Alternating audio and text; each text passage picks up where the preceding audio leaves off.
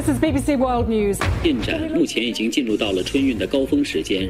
projet de renouvellement, de rassemblement. 重点地区细颗粒物 PM2.5。 나라방 뉴스 살펴보겠습니다. 전주현 외신캐스터 나와 계세요. 안녕하세요. 네, 안녕하세요. 네, 오늘도 에너지 위기 얘기를 또 해야겠습니다. 네. 유럽 곳곳이 비상인데요. 특히 독일이 문제예요. 러시아가 가스 공급을 줄이면서 에너지 위기를 겪고 있는데 에너지 사용을 좀 줄이는 차원에서 다음 달부터는 공공 건물의 난방을 제한하기로 했다고요. 그렇습니다. 다음 달 1일부터 6개월 동안 시청, 뭐 철도 승객 대기실 이렇게 공공 건물의 난방 온도를 섭씨 19도로 제한하기로 했습니다. 또 공공 건물의 복도, 로비, 입구 통로 등에 설치된 난방기는 사용이 중단되고요.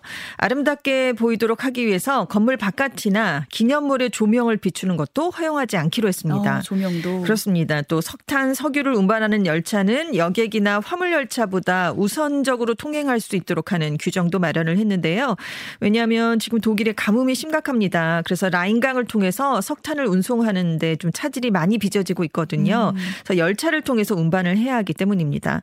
독일이 이렇게 에너지 위기를 좀 심하게 겪는 건 러시아가 우크라이나 전쟁으로 서방의 제재를 받다 보니까 유럽으로 보내는 천연가스 양을 줄였기 때문인데요. 이후에 또 가스 가격이 급등해서 유럽 각국의 에너지 비상이 걸 렸는데 특히나 독일은 유럽 중에서도 러시아산에 대한 가스 의존도가 가장 높은 편이었거든요. 그래서 훨씬 더 큰 타격을 입고 있습니다. 네, 러시아가 이렇게 서방 국가들의 제재로 석유 수출길이 막혀버리니까 지금 아시아 국가의 손을 뻗고 있어요. 그렇습니다. 시중 가격보다 최대 30% 싸게 해주겠다 하면서 석유 공급해주겠다고 꼬시고 있는 거죠. 네, 그렇습니다. 우크라이나 침공에 따른 서방의 제재 때문에 석유 수출이 많이 줄었거든요. 그러니까 러시아가 아시아 국가들에게 석유 거래를 장기 계약을 하면 공급가를 최대 30% 할인해 주겠다. 이렇게 제안을 한 것으로 알려졌습니다. 네. 지금 블룸버그 통신은 러시아가 G7이 추진 중인 러시아산 원유가 상한제 도입을 막기 위해 이런 제안을 했다라고 분석을 했는데요. G7이 원유 금수 조치가 시행되는 12월 5일부터 가격 상한제를 도입하는 방안을 실제로 추진하고 있습니다. 왜냐하면 원유 수입을 막아도 이 가격이 급등해 버리면 러시아는 수출 물량이 줄어도 단가가 올 랐기 때문에 원유 판매로 얻는 수익이 더 높아질 수 있기 때문입니다. 네. 하지만 이렇게 금수 조치를 내려도 인도를 비롯한 아시아의 주요 원유 수입국이 동참하지 않으면 서방의 가격 상한제가 효과를 발휘하기가 어려울 것이다. 이런 지적이 나오고 있는데요. 실제로 아시아 국가 중에 가격 상한제를 공개적으로 지지하겠다라고 표명한 국가는 거의 없고요. 특히 인도는 러시아산 원유를 싼 값에 사들일 기회를 다른 구매자에게 뺏길 것을 우려해서 가격 상한제 동참 을 꺼리고 있다라고 아. 블룸버그 통신이 보도를 했습니다. 네. 그리고 인도네시아도 러시아의 제안을 지금 검토 중인데 미국이 금수 조치에 나설 것을 우려하고 있는 것으로 알려지기도 했고요. 그래서 미국의 재무부 부장관이 최근에 인도를 방문했어요. 그래서 아시아 국가들을 설득하는 작업을 하고 있는 것으로 알려졌습니다. 네. 또 미국은 long COVID가 문제가 되고 있는데 코로나19에 걸린 뒤에 좀 오랫동안 후유증을 앓는 걸 우리가 long COVID라고 부르고 있잖아요. 그렇죠. 이 long COVID 때문에 많은 사람들이 일자리로 복귀하지 못하고 있다고요. 그렇습니다. 이 long COVID 현상이 감염자의 10에서 30% 정도에서 나타나는 것으로 알려져 있는데요. 브루킹스 연구소가 18세에서 65세 사이 생산 가능 인구 중에 1,600만 명 정도가 롱 코비드로 고통을 받고 있는 것으로 추정이 된다. 그래서 200만 명에서 400만 명이 일을 하지 못하고 있다. 이렇게 밝혔습니다. 이 중간치인 300만 명이다라고 가정을 할 경우에 이게 미국 전체 민간 노동자의 1.8%에 해당하는 규모거든요. 네. 그래서 이것으로 인한 임금 손실 규모가 연간 1,700억 달러, 우리 돈으로 227조 원에 달할 것으로 분석이 됐습니다. 이제 브루킹스 연구소는 영국에서도 마찬가지로 long COVID 때문에 경제 활동 참가율이 1.3%가 하락했다라는 분석이 나왔다. 그래서 다른 나라에서도 노동 인력 손실이 좀 비슷한 수준으로 나타나고 있다. 이렇게 분석치를 내놨는데요. 데이비드 커틀러 하버드대 경제학과 교수는 이 long COVID가 삶의 질과 소득을 떨어뜨리고 의료비 지출도 증가시킨다. 그래서 long COVID로 인한 경제적 비용이 3조 7천억 달러, 우리 돈으로 우리 돈으로 거의 5천억 원에 이를 것이다. 이런 추정치를 내놨습니다. 네, 일을 하지 못할 정도의 후유증을 네. 앓고 있는 거네요. 그렇습니다. 우리도 얼마 전에 물폭탄을 맞았었는데 파키스탄도 비 피해가 좀 심각합니다.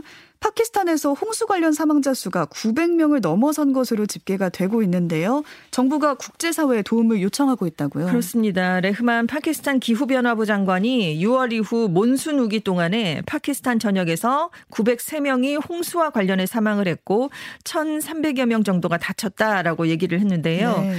지금 파키스탄 중앙이나 지방 정부가 이런 엄청난 기후 재앙을 자력으로 감당할 수 없다라면서 레흐만 장관이 국제사회에 지원을 요청했습니다. 했습니다.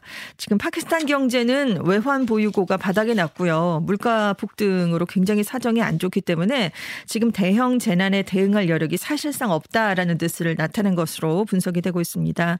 지금 유엔에 따르면 6월 중순 이후에 파키스탄에서 230만 명이 홍수로 피해를 입었는데요. 최소 9만 5천여 채의 가옥이 무너졌고요. 음. 훼손된 가옥의 수는 22만 채를 넘어서고 있습니다. 특히 남동부와 남서부의 두 주 피해가 심한데 이 두 주에서만 가축 50만 마리 이상이 죽었고요. 도로는 한 3,000km 정도, 다리는 130여 개 정도가 훼손된 것으로 파악이 됐습니다. 네.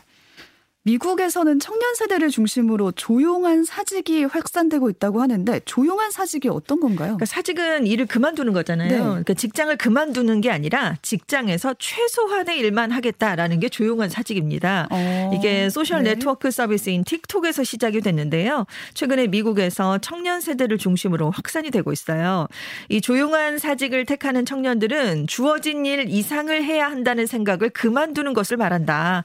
일은 당신의 삶이 아니 아니다. 당신의 가치는 당신이 하는 일의 결과물로 정의되지도 않는다. 이 점을 강조하고 있습니다. 그 진짜 일을 그만두는 게 아니고 주어진 일 이상을 네. 하려는 그 생각을 그만둔다는 그렇습니다. 거네요. 그래서 이게 이제 조용한 사직이라는 얘기인데요. 워싱턴 포스트는 이 조용한 사직이 직장인이 개인의 생활보다 일을 더 중시하고 일에 열정적으로 임하는 이른바 hustle culture를 이제는 포기하고 직장에서 주어진 것 이상을 하려는 생각을 중단하고 있다는 것을 보여주는 것이다. 이런 분석을 내놨습니다. 나눴습니다. 네. 이 더힐은 조용한 사직자 대부분이 밀레니얼 세대나 Z세대다. 그래서 핵심은 사람들이 자신의 업무 범위 이상으로 일할 때 승진이나 더 많은 급여, 더 많은 혜택을 받을 것이라고 믿는 허슬 컬처를 거부하는 것이다. 이렇게 해석을 하기도 했는데요. 최근 조사에서 35세에서 44세 근로자의 25%가 조용한 사직자가 되겠다라고 답을 했습니다. 음. 근데 전문가들은 코로나 이후에 많은 사람들이 이제 피곤하고 좌절을 겪으면서 삶에서 살면서 우선적으로 생각해야 되는 게 무엇인가라는 걸 재평가하고 있기 때문이다 이렇게 보고 있는데요. 네. 그래서 기업들이 이 태도 변화를 좀 유심하게 관찰해서 조금 번아웃을 방지하는 뭐 휴식이나 연차 휴가를 좀 장려한다던가 적절한 동기부여를 좀 마련해 줘야 된다라고 권고하고 있습니다. 네, 워라벨과는 또 다른 결의 삶의 태도가 네. 나온 것 같습니다. 그렇습니다. 여기까지 전주현 캐스터와 함께했습니다. 주말 잘 보내시고요. 고맙습니다. 네, 감사합니다.